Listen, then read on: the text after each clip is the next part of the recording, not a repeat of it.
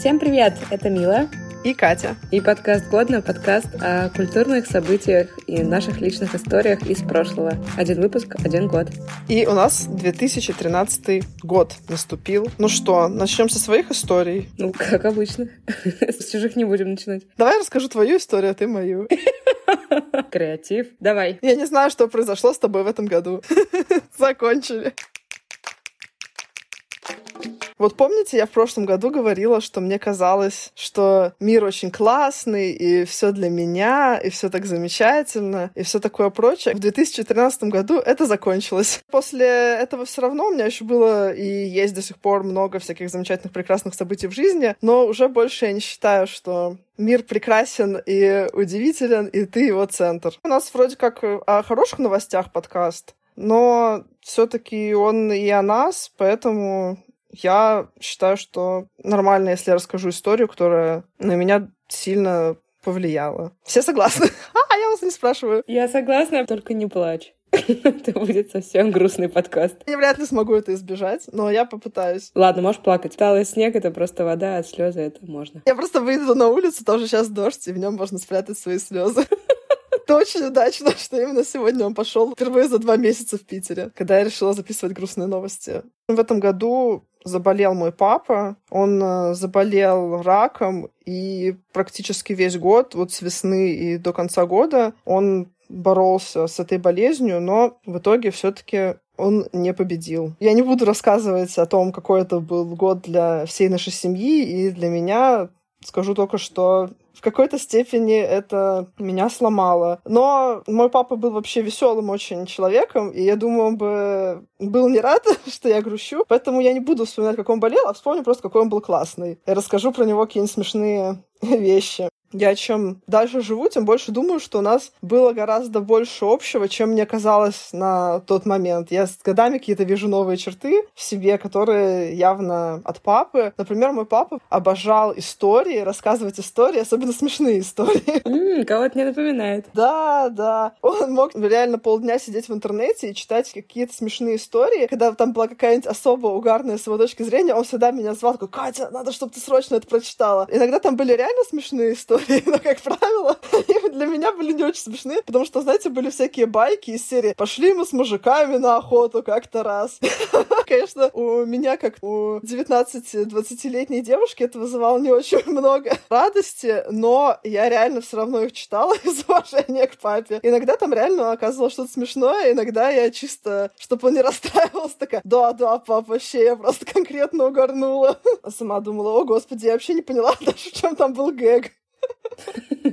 Но папа сам угорал, и это главное. Мой папа, хоть не был, скажем так, профессиональным историком, он всю жизнь очень увлекался историей, он даже книжку написал историческую про Орден Святого Георгия, его кавалеров. И я сейчас думаю, было бы, блин, круто, если бы он дожил, он бы сейчас мог сделать очень крутой исторический подкаст. Даже можно было бы вместе с ним подкаст сделать. Было бы классно. Реально интересно, потому что он знал просто истории из любого момента исторического. Смотришь какой-нибудь фильм с ним, он такой, а, это все неправильно, и давай там тебе рассказывать, как там было на самом деле. У него реально была супер память, он много всего очень знал, и было всегда супер интересно это все слушать. Еще он мне привил любовь к чтению. Я всегда очень много читала, потому что папа очень много читал, и как-то вот пример был заразителен. Но прикол был в том, что папа, покупая мне детские книжки, даже вот откровенно детские, он всегда их читал первый сам. И мне на тот момент это всегда бесило, потому что, типа, он мне купил книжку, он такой, ну я сам ее прочитаю сначала.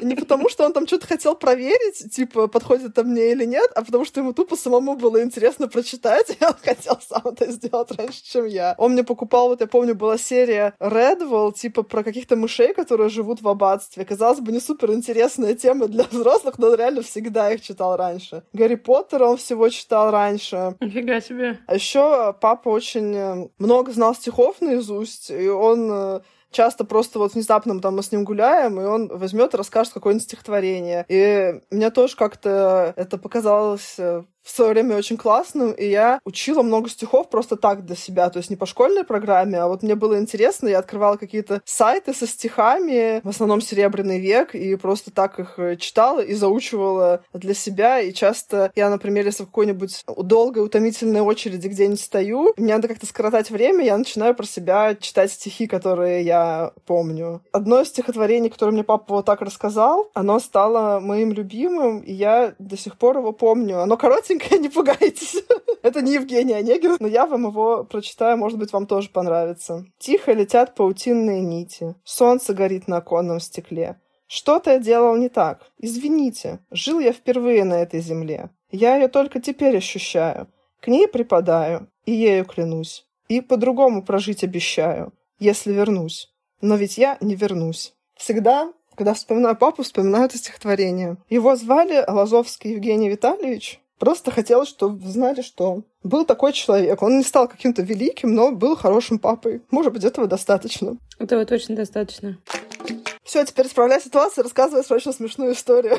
После твоих историй как-то что-то неловко слегонца. Да не, нормально. Папа любил хорошие шутки, поэтому он был бы только рад. Хотя, кстати, я не знаю. Вот он, э, с одной стороны, наверное, порадовался бы, что я рассказываю всем смешные истории и всех вас веселю. С другой стороны, может быть, не все мои шутки он бы заценил. Это точно. Я хочу сказать, что я рада, что у тебя был такой хороший папа. И жалко, что он ушел рано, но просто поверь, как это круто, что он, в принципе, был в твоей жизни. Я думаю, что ты и так знаешь. Так что не знаю, где сейчас твой папа, но шлю ему привет от тебя. Было бы круто с ним познакомиться. Да. Он бы рассказал тебе парочку историй, на которыми тебе пришлось бы сделать вид, что тебе смешно. Ну, это не самое страшное. Я люблю такие истории, пап. И тут, кстати, в Твиттере был тред. Расскажите шутки своего бати. Там просто такой угар был. Всякие истории про батьков. У него была еще куча присказок, и самое, которое меня максимально бесило, это, короче, когда он смотрел телек, а я ему загораживала, и он мне говорил, я по профессии вроде бы инженер. И я такая, типа, чё, к чему это? А на самом деле это была многоуровневая шутка, потому что есть шутка, что дочь стекольщика прозрачная, да. и через нее можно видеть. А типа он инженер, значит, он не стекольщик, значит, через меня не видно, значит, надо свалить от телека. Я помню про стекольщика шутку, у нас тоже она была в семье, и у меня как-то одна из сестер встречалась со стекольщиком и такая... Теперь через меня можно телек смотреть. Нет, так не работает. Я надо было родить ребенка, и вот через него можно смотреть телек. А секс с стекольщиком не делает тебе прозрачным? Нет, прозрачность не передается половым путем. Тут что важно сказать? В 2013 году мы с Катей обе закончили университет. Мы пять лет отучились на инженеров, получили статус специалистов. После нас уже все были только либо бакалаврами, либо магистрами. Ха. Лохи. Да. Мы успели вот на этом старом поезде специалистов въехать в мир специалистов. Что по этому поводу можно сказать? Выпускной организовывала я. Он был двухдневный. Я сейчас осознавала, насколько сложно было организовать мероприятие, когда ты не можешь собрать деньги путем перевода перевода через мобильный банк. У нас было 50 человек на выпускном, с каждым из них мне нужно было встретиться дважды, чтобы собрать деньги на выпускной. Просто осознайте уровень сложности. Сейчас просто я любое мероприятие за две минуты организую. Так что очень хорошо, что онлайн-банкинг так развит в России. Супер. В эту же зиму у нас еще была первая поездка в Карабицыно. О, точно. Карабицын — это такой в Ленобласти поселочек, и там есть горнолыжка. Ну, как горнолыжка? Гор там нет вообще, это такая плоская лыжка. Холмолыжка. Это был наш первый выезд, и тогда зародилась традиция. Вот с тех пор, с 2013 года, мы каждый год ездим кататься с друзьями, и иногда нас 20 человек, иногда нас 50 человек. Иногда ребята едут в Альпы без меня, потому что у меня денег нет, а иногда мы едем в Сочи, как, например, в этом году. Без меня, потому что у меня заболел ребенок. Классика. Да. Так что довольно сейчас интересно наблюдать, как у нас зарождались традиции, которым уже очень немало лет, и которые очень крутые. И многие мои друзья не из университета завидуют нашей компании. Наша компания крутая, чё уж там. Ха! Да. Жалко, только подкаст наш не слушают. Ну ладно, за исключением нескольких человек, которым мы особенно передаем приветики. У меня есть хорошие новости в этом году. Давай. Подсластить мою пилюлю горькую. В этом году мой молодой человек сделал мне предложение. Пум-пум. Под конец года, это было в декабре, он э, сделал мне очень клевый сюрприз. Поэтому я вам прям расскажу, как это было. У него была сложная задача сделать мне сюрприз, потому что, в принципе, вроде как договорились до этого уже, что мы поженимся. Просто мы давно, в принципе, разговаривали, что там поженимся, но типа там через пару лет, вот там надо накопить денег. Ну, как обычно, знаете, вот это вот начинается тягомотина, долгая помолвка, скажем так. А из-за того, что заболел мой папа, мне очень хотелось, чтобы он успел еще сходить на мою свадьбу. Но он, правда, в итоге не успел, но, в общем, мы подумали и решили, что можно, в принципе, и пораньше пожениться.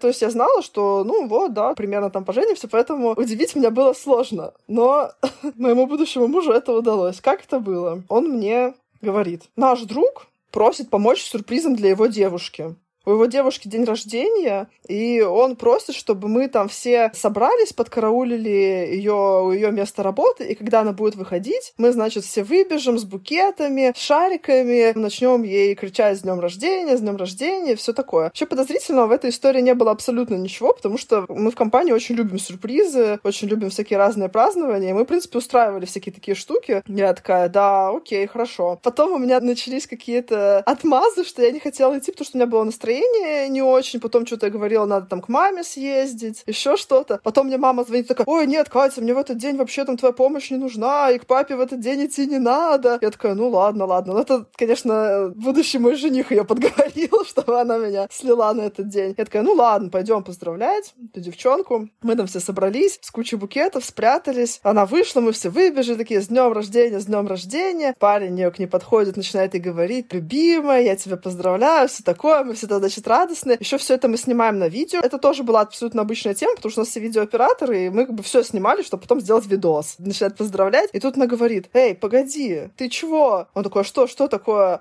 Она говорит, у меня вообще не сегодня день рождения, у меня день рождения там какого-то марта, а не в декабре. И он такой абсолютно потерянный. Как же так? Блин, а как я так мог перепутать? Что такое? Поворачивается к моему молодому человеку и говорит, Дэн, ну что, спасай ситуацию. Дэн поворачивается ко мне, встает на одно колено, достает кольцо и говорит, выйдешь за меня замуж. Вот так вот они меня разыграли все. Все эти букеты, с которыми мы там стояли, которая говорила, ой, какие красивые букетики, как ей повезло, на день рождения это все были букеты для меня. И несмотря на то, что сам факт женитьбы не был для меня сюрпризом, я настолько обалдела от такого поворота, что я, наверное, несколько минут стояла просто такая, типа, что происходит? Но потом, естественно, я сказала «да». Но это было очень круто, супер неожиданно, и никто не прокололся, все там сыграли на отлично. Но меня там не было так же, как тебя не было на дне рождения из прошлого выпуска. Мы же тогда с тобой не дружили, и я тебя на тот момент еще бы даже на свадьбу, наверное, не позвала. Потому что, типа, зачем? Я помню, как вы начали встречаться, а я тогда с вами вообще не общалась. Я помню, как я сидела на паре и такая, фу.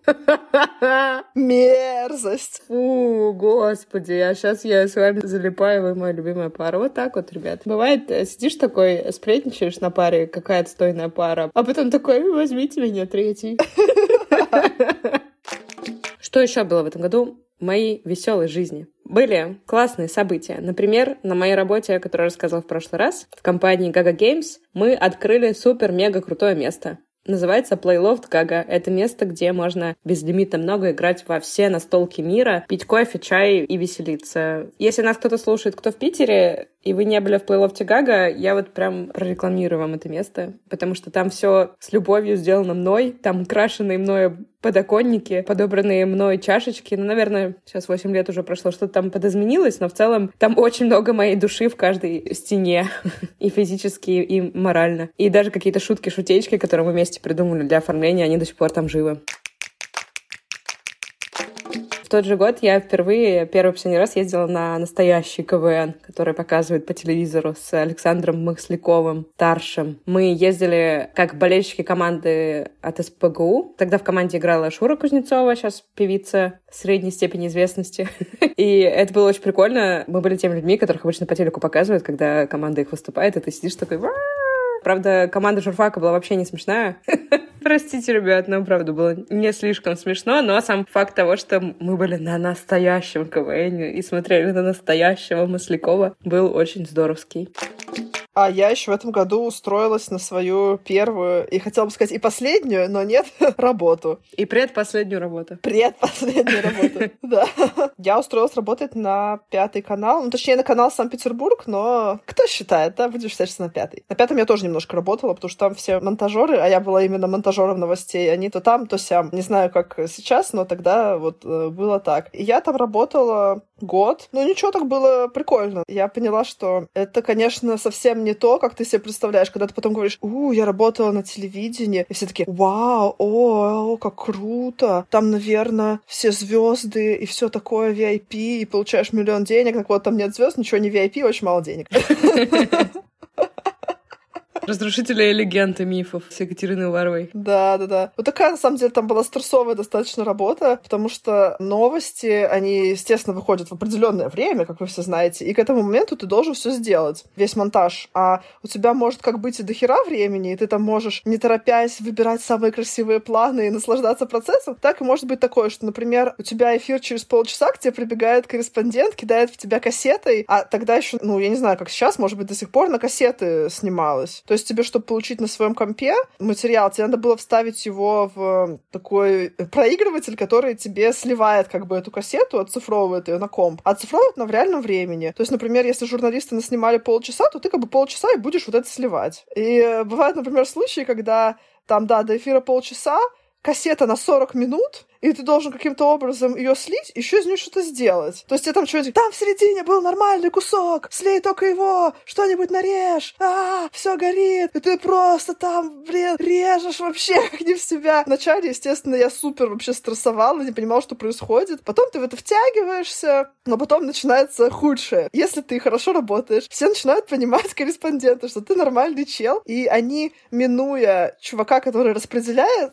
как бы, по монтажерам корреспондентов, начинают тупо идти к тебе. То есть тот, кто отстойно работает, он может там весь день сидеть и пинать хер, а ты будешь в постоянном цейтноте клепать эти новости. Потом у меня, например, были еще приколы, когда я срочно что-то делала, закончила работу, сижу такая, я все успела, еще целых пять минут до начала выпуска, и тут ко мне вбегает корреспондент и говорит, в моей монтажке монтажер не успевает, беги туда и там доделай. И ты бежишь по коридору в другую монтажку, там какой-нибудь начинающий монтажер, ты начинаешь там за него херачить, эфир уже начался. Ты такой просто,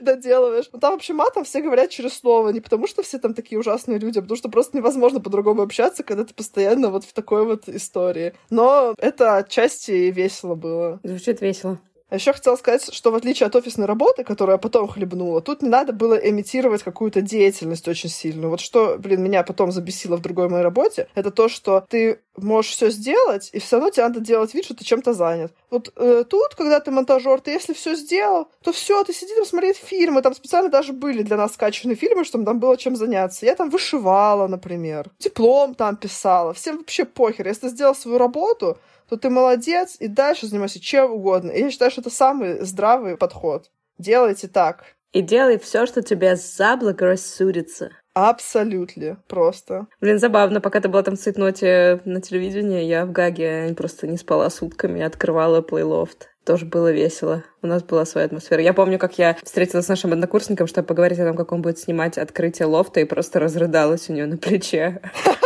Я тогда просто не знала, что такое выгорание последней стадии, когда ты уже просто рыдаешь на знакомых, потому что ты переработал чутка.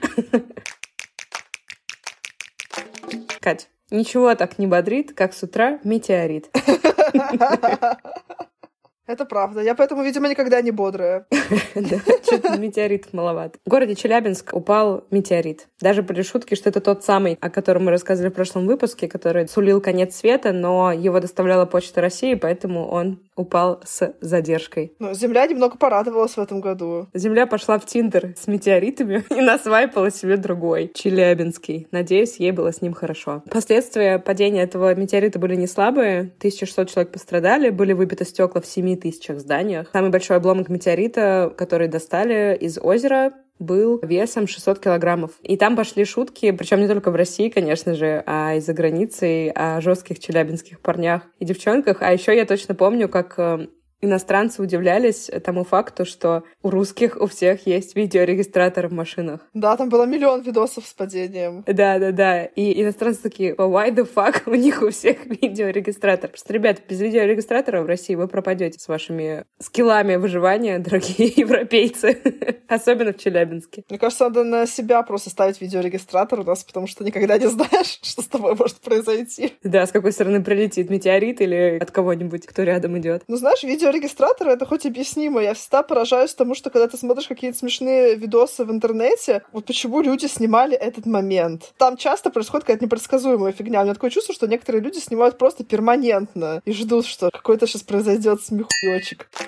А я хочу опять поговорить сразу же про музыку. Не могу ждать, не могу терпеть. Точнее, про одну группу, про одну определенную группу, которая в этом году появилась. У нас с тобой к ней нежные чувства. Это группа «Хлеб». Они исполняют комедийный рэп, Короче, у ребят очень э, угарные реально песни. В этом году они начали свою карьеру с песни «Чай, сахар», и я считаю, что это классика.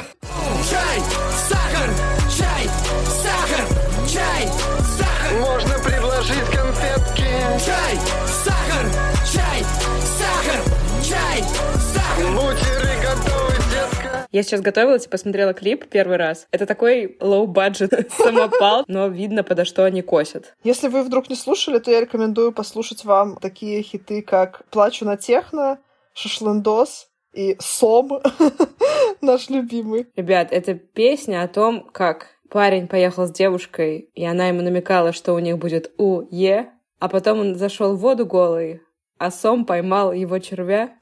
Я в восхищении. Как можно придумать такой сюжет, я не понимаю.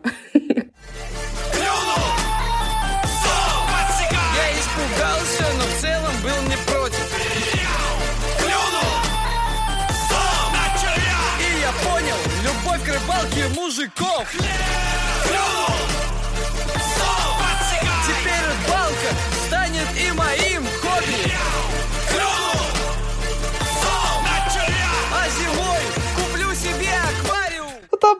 Просто гениальный, блин. Мне кажется, мы можем с тобой просто по ролям прочитать весь текст.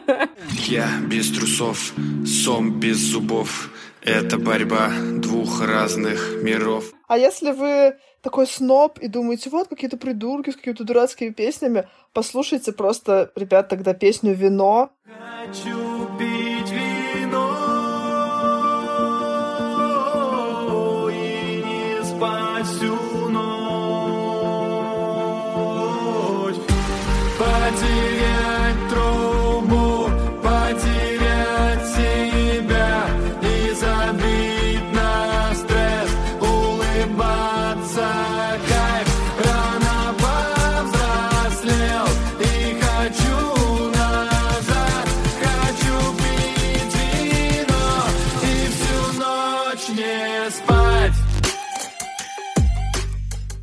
Тонкой нитью появление этой группы связано с другим парнем из Беларуси, который в этом году выпустил песню «Жить в кайф». Зовут его Макс Корж. Боже, как хотел я увидеть свет И как посчитал бы нужным жить, мечтал И вот однажды, как обычно, я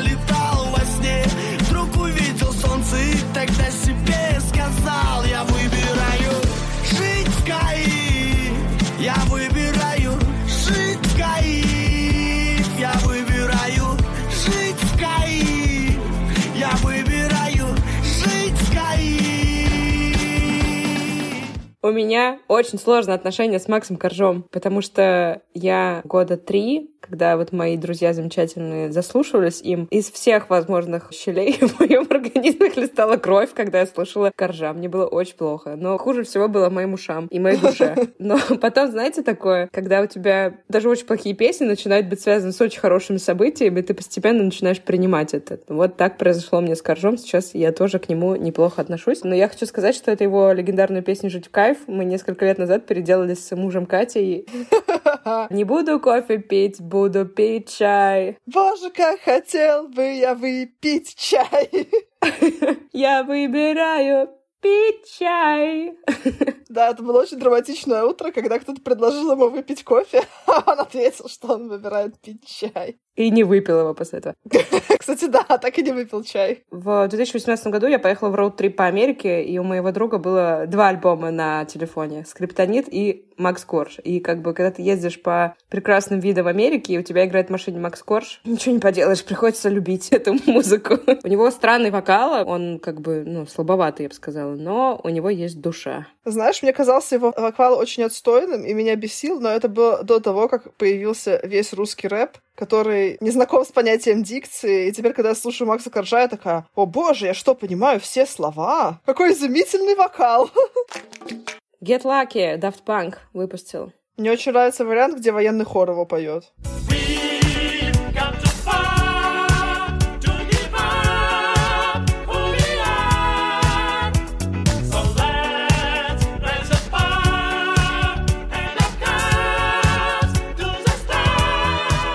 Вообще любая песня становится лучше, если поет какой-нибудь хор.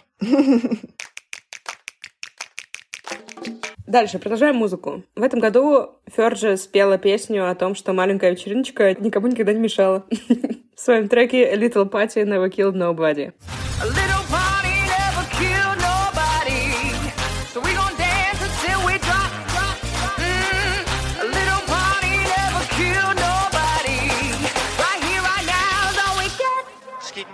Это из фильма «Великий Гэтсби». И из этого же фильма в том году дико завирусился кадр с Леонардо Ди Каприо, поднимающим бокал. Это тоже был очень популярный мем помимо этой песни. А еще я помню, что перед тем, как вышел фильм, я решила книгу прочитать. Я просто ожидала там что-то по типу «Войны и мира» по объему, а в итоге взяла ее в библиотеке и прочитала вот ее за один рабочий, кстати, день.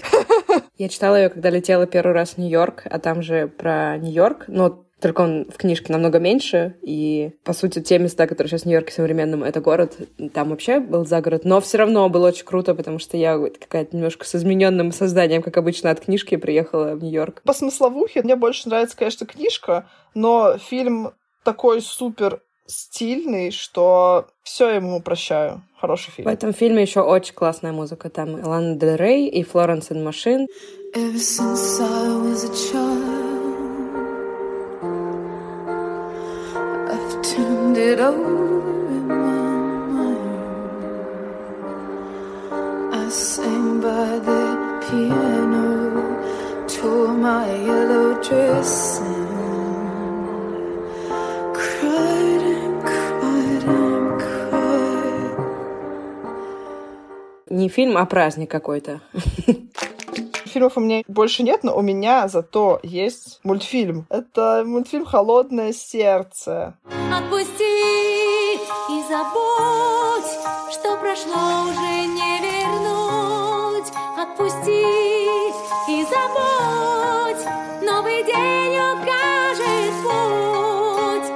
Не боюсь ничего уже, пусть бушует шторм.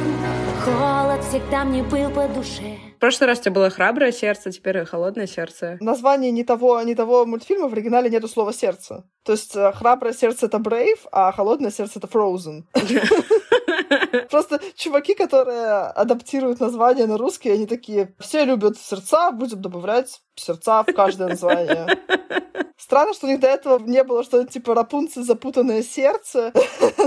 Что-нибудь такое в духе. Этот мультик о какой-то колоссальный успех имел. То есть по сравнению даже со всеми мультфильмами Диснея, которые всегда, в принципе, успешны, он э, выделяется. Он до сих пор супер популярен. Мне кажется, все маленькие девочки играют в Анну или Эльзу. До меня тоже это все дошло. И я абсолютно не против, потому что я была фанатом «Холодного сердца» еще до того, как моя дочка даже родилась. А теперь собираю с ней Лего с Анной, Эльзой и Олафом. А я обожаю Олафа. И все эти его рассуждения просто покорили мое сердце. Мой любимый снеговичок. Очень смешной. Олаф очень-очень классный. Он любит жаркие объятия. Анна, Эльза, Христо, Свен, Саманта. Я не знаю, какой Саманты. Еще, кстати, очень интересно то, что «Холодное сердце» — это некая адаптация же «Снежной королевы», которая вообще очень далеко, конечно, ушла от оригинала. Дисней очень долго пытался сделать мультфильм по «Снежной королеве». Они чуть ли не с 50-х годов пытались ее адаптировать, прикиньте. Также вышел фильм Далласский клуб покупателей. На следующий год на церемонии Оскар мы узнали, что самый верный способ получить Оскар — это очень сильно похудеть. Вот такая вот у меня шутка. В Далласском клубе покупателей сразу двое людей очень сильно худели. Это был Мэтью МакКонахи и Джаред Лето. Они оба получили Оскары за этот фильм. Закончу не смешно шутить. фильм очень хороший, и они абсолютно заслуженно получили статуэтки за свою игру. Молодцы. Еще я бы хотела узнать, как они так похудели для себя. Вышел фильм «Невероятная жизнь Уолтера Митти» где мы снова встречаемся с вулканом Эя Фля Кудль. Я пытаюсь быстрее говорить. Я вот сегодня узнала, что, оказывается, это был ремейк фильма 1947 года «Тайная жизнь Уолтера Митти». Ничего себе, я не знала, что это ремейк. Я тоже не знала. Это тоже был Уолтер Митти, который также работал на какой-то скучной должности в газете и тоже очень много фантазировал. Ну, у него там какие-то другие замуты со Второй мировой войной связанные, но сюжет такой, завязка такая. Фильм классный, и мне еще очень нравится, что там моя любимая песня Дэвида Боуи играет свою роль. This is ground control to Major Tom.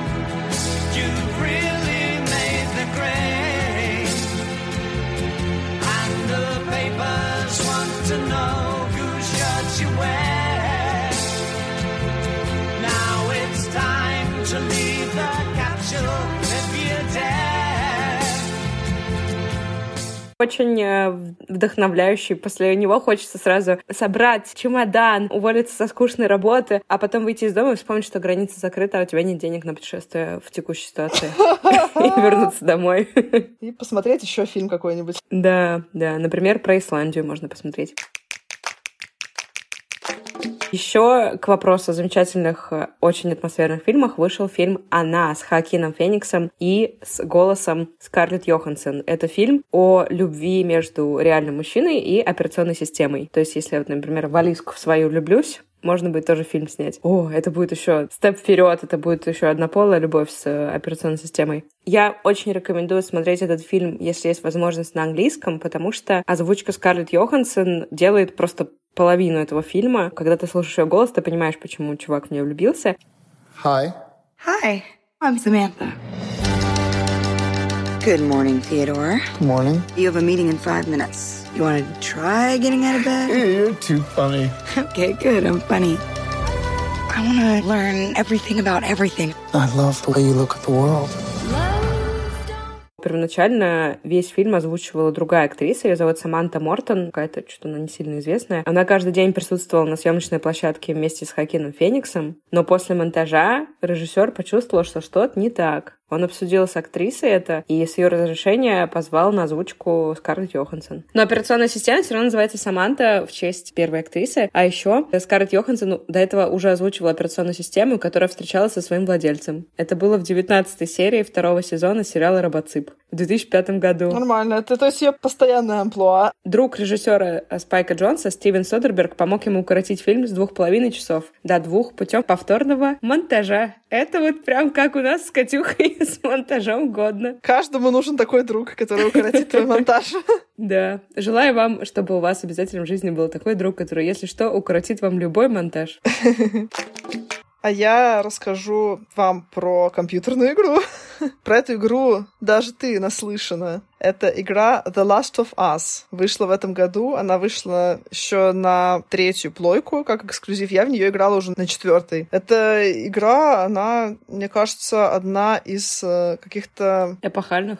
Да, знаковых эпохальных. Нет, ну мне просто кажется, что эта игра отчасти определяет э, игровую индустрию. И первая часть, и вторая часть. И даже не только игровую индустрию, а вообще как часть культуры. Это важная вещь. Во-первых, сама игра очень крутая. Это игра про постапокалипсис. Ты там э, выживаешь в мире зомби. Слушайте, я хочу сказать, что я там э, реально очень много раз чуть не обосралась.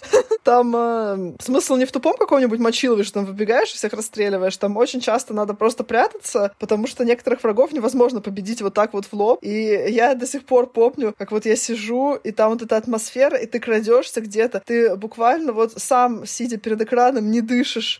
Пытаешься не издать ни звука. И тут, блин, выпрыгивает какой-нибудь зомби и жирает тебя. Это просто такой... Я не могу! Ужасные щелкуны. Кто играл? Щелкуны передают вам привет.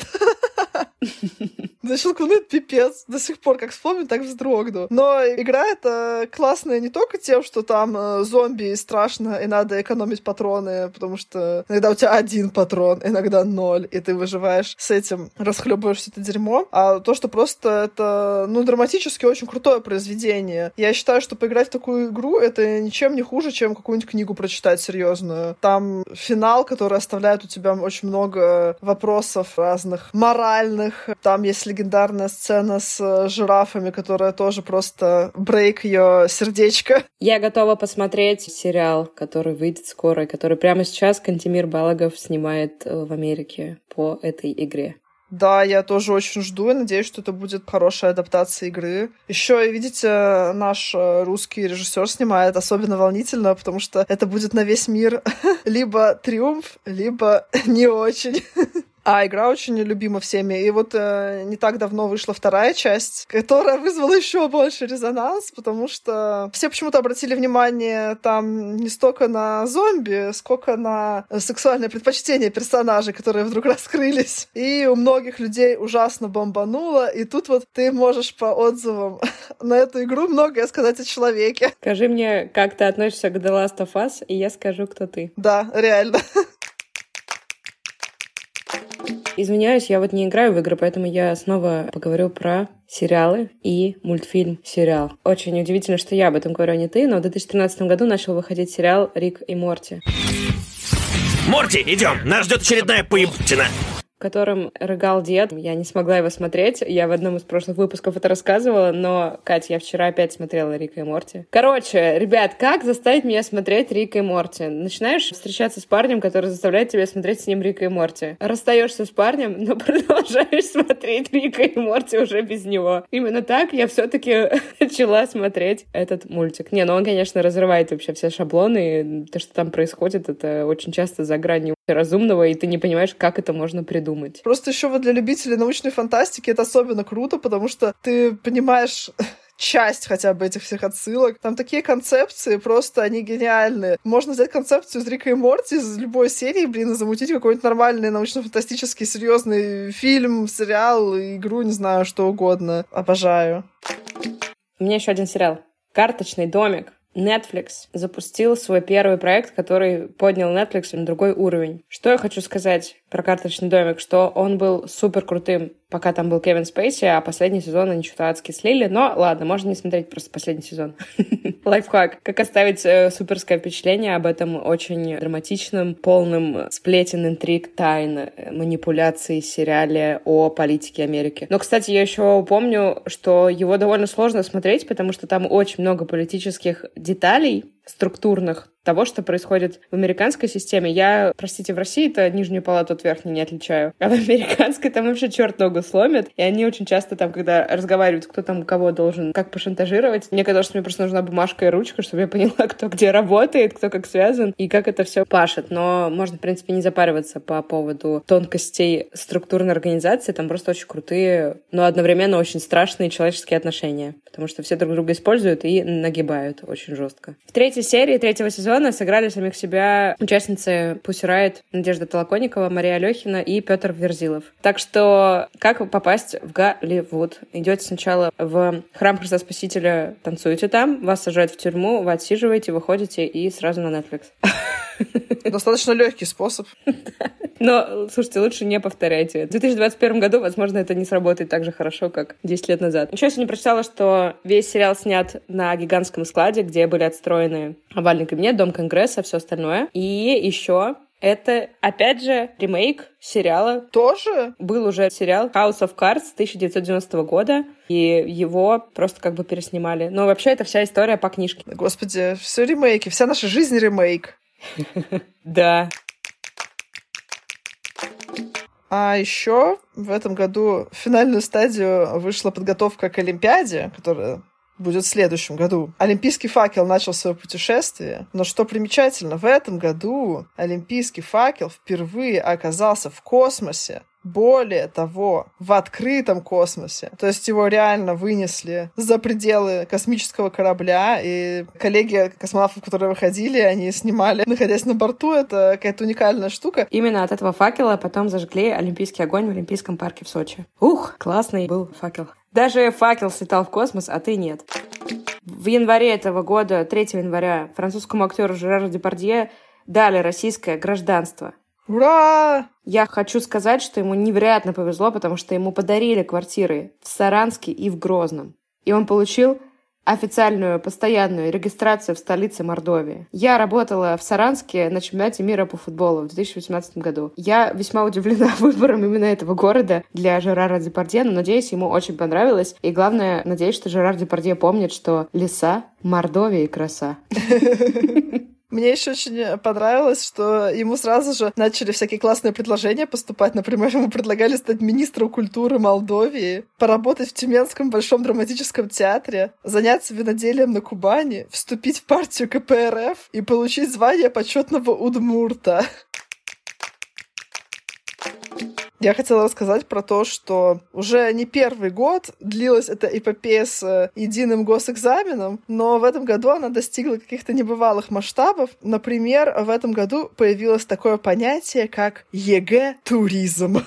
Родители пытались найти какое-то место, где легче сдать экзамен, туда ехали и там сдавали, потому что, понятное дело, что в Петербурге, в Москве там было как-то организовано это супер строго. То есть даже когда мы сдавали ЕГЭ, а это было еще задолго до этого уже не было возможности никак не списать, ничего, там прям все следили. Я думаю, что в крупных городах каких-то по России тоже, наверное, все было строго, но были и всякие мелкие города, где почему-то все школьники сдавали на пятерки все свои экзамены. Как удивительно. Даже наводнили все университеты крупные, питерские, московские, ребята из регионов, которые не потому, что они реально клевые и хорошо выучились, поступали туда, а просто потому, что они ЕГЭ сдавали все на пять, а потом не могли на журфаке э, грамотно писать.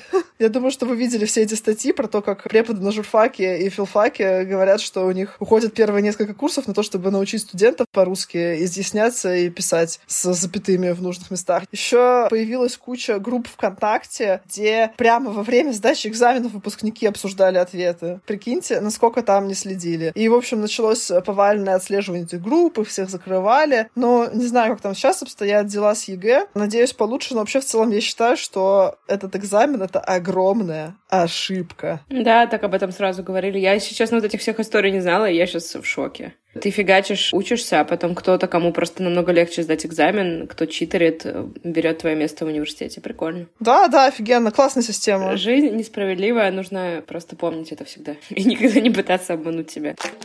А можно я немножечко верну еще музыкальную паузу? Я вот в рамках обсуждения группы «Хлеб» совсем забыла рассказать, что в этом году вышли две мои самые любимые песни, которые я очень люблю петь. Одна очень известная, одна не очень известная. На мое 30-летие я их обе исполняла. Одна из них — это песня Эда Ширена из фильма «Хоббит. Пустошь Смауга», который вышел в 2013 году. Называется она «I See Fire». I see fire inside the mountain. I see fire burning the trees, and I see fire hollow in soul. I see fire blood in the breeze, and I hope that you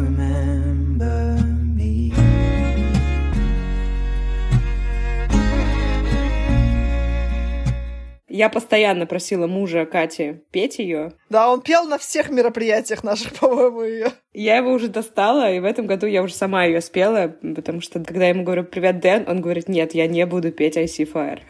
Отстань от меня. А вторая песня — это песня группы Neighborhood «Sweater Weather» «Погода для свитера», которую я тоже, по-моему, очень классно спела на свой день рождения.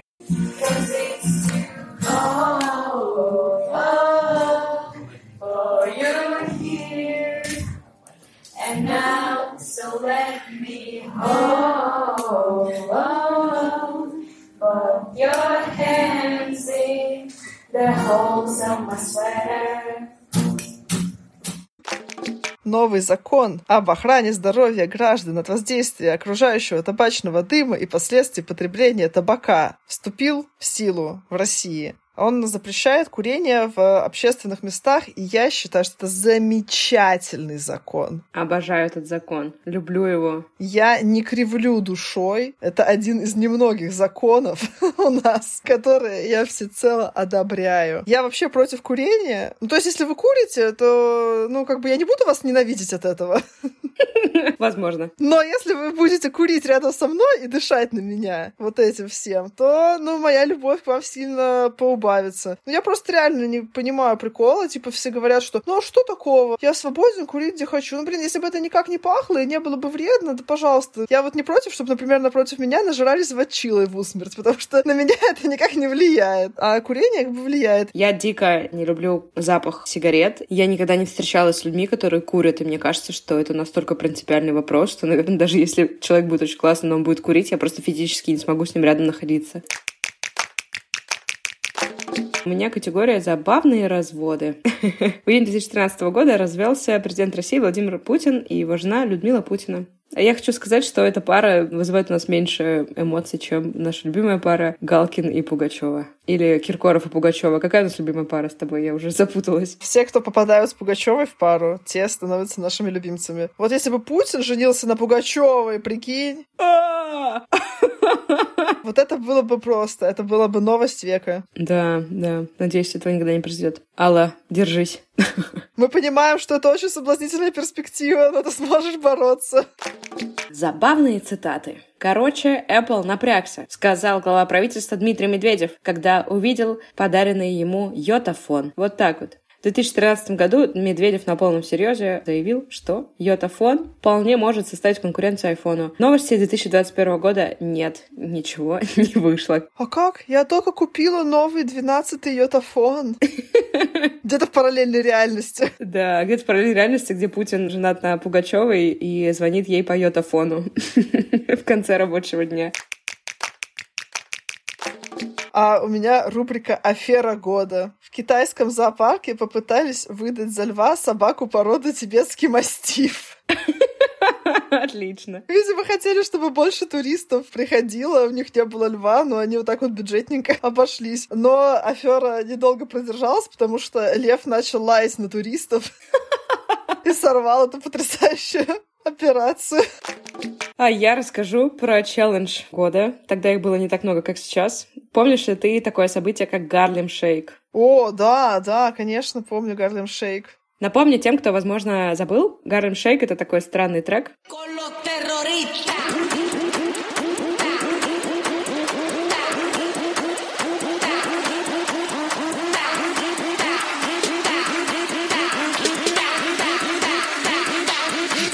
Harlem Shake.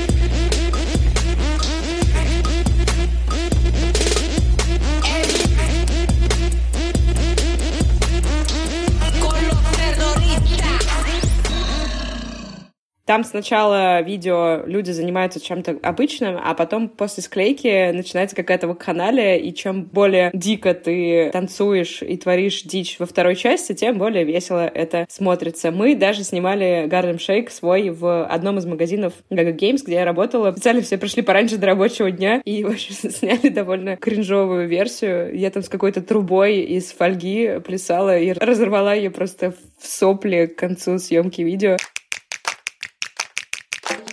А я расскажу, что в этом году самый большой в мире крокодил по кличке Кассиус Клей. Тетя про животных. много. Отметил свой 110-й день рождения. Подарком ему стал 20-килограммовый торт из цыплят. Он, кстати, в 2011 году был включен в книгу рекордов Гиннесса как самая крупная рептилия, содержащаяся в неволе. Содержащая в себе торт из цыплят. На самом деле, мне бы не помешало, чтобы мне вместо обычных тортов давали торты из цыплят. Очень ПП. Он на ПП, поэтому он прожил до 110 лет. А вот вы едите обычные И мы едим обычные. торты и торты. И вот поэтому, не знаю, дотянем мы до 110 или нет. Пора переходить на цыплячьи тортики. До 110 килограмм точно дотянем, а вот дотянем ли до 110 лет — вопрос. Самым знаменитым и одновременно провальным в тот год стал селфи президента США Барака Обамы и премьер-министров Великобритании и Дании. Это когда они на похоронах каких-то Да, заселфились? они в ходе поминальной церемонии по экс-президенту ЮАР Нельсону Манделе сняли себе на мобильный телефон с очень веселыми лицами. С одной стороны, мне кажется, что похороны не повод там, конечно, рыдать и биться в истерике, но все-таки селфи нужно было, наверное, чуть-чуть после поминальной церемонии сделать. Мне еще интересно, что ну вот а даже если бы их и не сфоткали журналисты, и у них просто было бы это селфи, они в качестве чего бы его хранили? Веселимся с друзьями на похоронах Нельсона Манделы? Что вообще пришло в это в голову? Знаешь, как американцы подписывают? Да, да, да. Having a blast at this uh, hilarious поминальная служба. А в России прошел чемпионат по спортивному шопингу.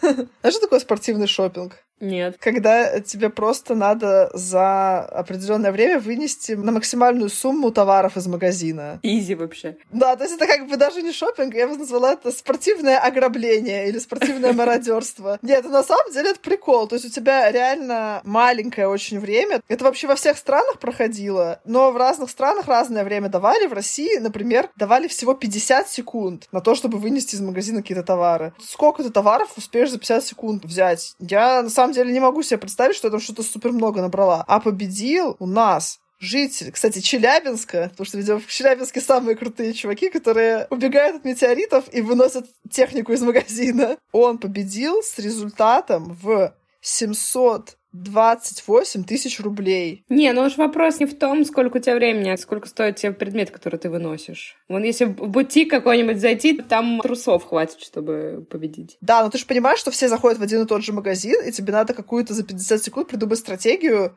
как вынести больше. Понятно, там все побегут, не знаю, там макбуки выносить какие-нибудь. Но вот ты как-то должен придумать, как ты извернешься и вынесешь больше макбуков, чем остальные. У меня рубрика «Незаконное строительство года». Тут надо видеть, конечно, фото, потому что выглядит это супер нелепо. В Пекине один медицинский магнат на протяжении шести лет строил горную виллу на вершине 26-этажного дома. То есть как это выглядит? Это просто обычный дом. Не какой-нибудь там фешнебельный небоскреб, просто вот представьте многоэтажный дом в вашем городе. А на его крыше реально какая-то конструкция по типу искусственные скалы с настоящими деревьями и травой. На этих искусственных скалах стоит вилла. Она выглядит, как будто ее просто откуда-то вырезали и вставили на верхушку дома. И самый прикол, что чувак незаконно это строил. Вот на что он рассчитывал? Типа, что никто не заметит? Просто гигантский горный массив на многоэтажке. Шесть лет он старался, а потом ему оттуда выгнали, дав 16 дней на то, чтобы он его демонтировал. Ха-ха-ха. Я обожаю людей за их креативность. Катя, ты помнишь, что такое Эдвард Сноуден? Шпион. Шпион. Да, и в отличие от Джона Сноу, Эдвард Сноуден знал все. Но на самом деле он не шпион, он просто поработал в ЦРУ, и потом ему не очень понравилось то, что он узнал там о действиях американских спецслужб и решил, что миру нужно об этом знать, потому что за пользователями интернета следят, и он распереживался, слил кучу секретных данных и, следовательно, стал персоной нон грата. И абсолютно неожиданно его приняла Москва на условиях, что он перестанет работать против американского правительства. Он сначала пять недель в аэропорту Шереметьево провел, как в фильме «Терминал». Потом получил политическое убежище в России сроком на год. Он до сих пор живет в России, и в прошлом году у него даже сын тут родился, прикинь. Но где он живет, наверное, неизвестно, да, я так думаю. Ему, наверное, тоже дали либо в Грозном, либо в Саранской квартиру, я так подозреваю. В этом году впервые создали мясо искусственным путем. Ну, то есть не сделали что-то похожее на мясо из чечевицы, как часто бывает во всяких веганских бургерах, что, кстати, очень вкусно, а именно прям вырастили в лаборатории мясо весом 140 грамм, прям настоящее мясо, созданное из стволовых клеток коров, Предполагается, что это мясо в будущем станет э, альтернативой мяса, которое непосредственно из убитого животного получается. И из этого мяса приготовили котлету И это самая дорогая котлета ever, потому что на этот проект было потрачено 250 тысяч евро. Мясо искусственное, а эмоции настоящие в подкасте года. Поделитесь вашими настоящими эмоциями в комментариях и отзывах подкаста на Кастбоксе или в Apple подкастах. А еще можно нам написать в инстаграмчике. Мы любим, когда нам пишут, нам очень приятно. Очень любим. Всем пока. Пока-пока.